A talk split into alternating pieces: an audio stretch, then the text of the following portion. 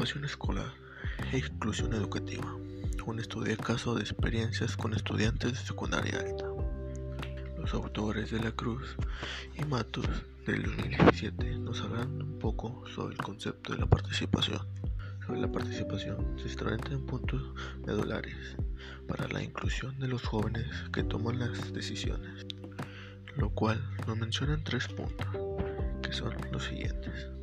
El primero es la participación de acuerdo con la capacidad de los estudiantes. Mecanismos de la participación se, forman al interior de la deben establecer metodologías claras que tengan en cuenta la diferencia de edad el grado de madurez y de desarrollo para no excluirlos de la participación. El segundo punto es la participación plena de los estudiantes.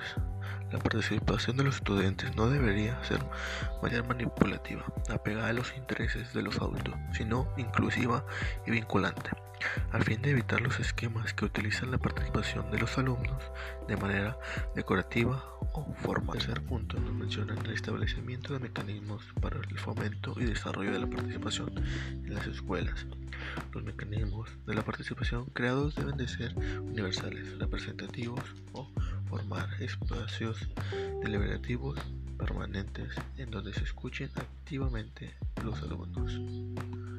A continuación, los autores Martínez Bardón, Bracho González y Martínez Valle del 2017 nos hablarán un poco sobre las características de los niveles de participación social. Ellos nos mencionan que la política de la participación social y ciudadana en la educación pertenece lamentablemente a la segunda categoría diversos investigadores educativos, organismos no gubernamentales y la propia Secretaría de Educación Pública han expuesto hipótesis acerca de las causas de la poca o nula efectividad de la política y la participación social en México. Otro autor, Santi 2011, nos va a hablar sobre el trabajo colegiado y la visión de las escuelas comunidad básica del sistema educativo.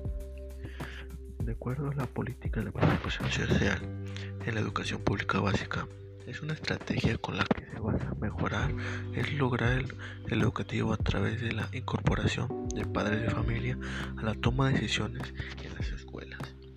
En México, la política que se ocupa en esta etapa inicial de desarrollo, ya que apenas se está integrando el Consejo Escolar de la Participación Social en los que están representados padres de familia, maestros y directivos. En ese contexto, la autoridad educativa y el sindicato de maestros foro firmaron en 1992 el Acuerdo Nacional de, de la Modernización de la Educación Básica y Normal, que transformó la administración de las escuelas a los gobiernos estatales. Ahora hablaremos sobre el Consejo Escolar de la Participación Social.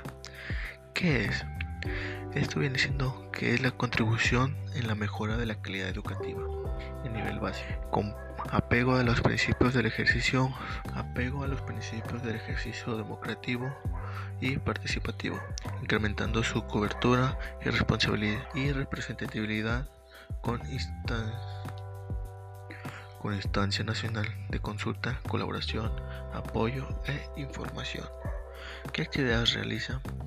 Pues fomenta la gestión estratégica pues, para participativa y corresponsable.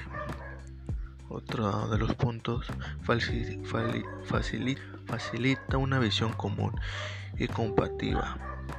Facilita una visión común compartida que oriente el trabajo en equipo, la toma de decisiones, el seguimiento, la planeación y el reparto de tareas impulsando la autonomía de la gestión de las escuelas que le permita dar soluciones a sus necesidades específicas.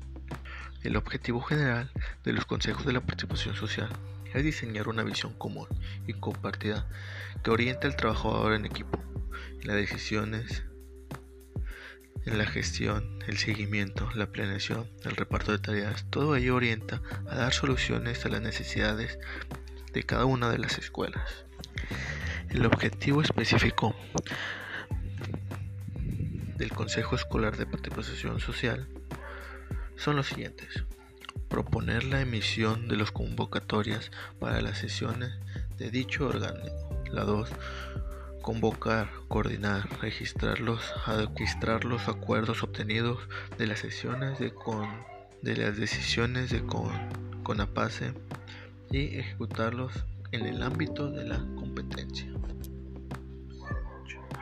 El establecimiento de consejos estatales, municipales y escolares y apoyar su funcionamiento.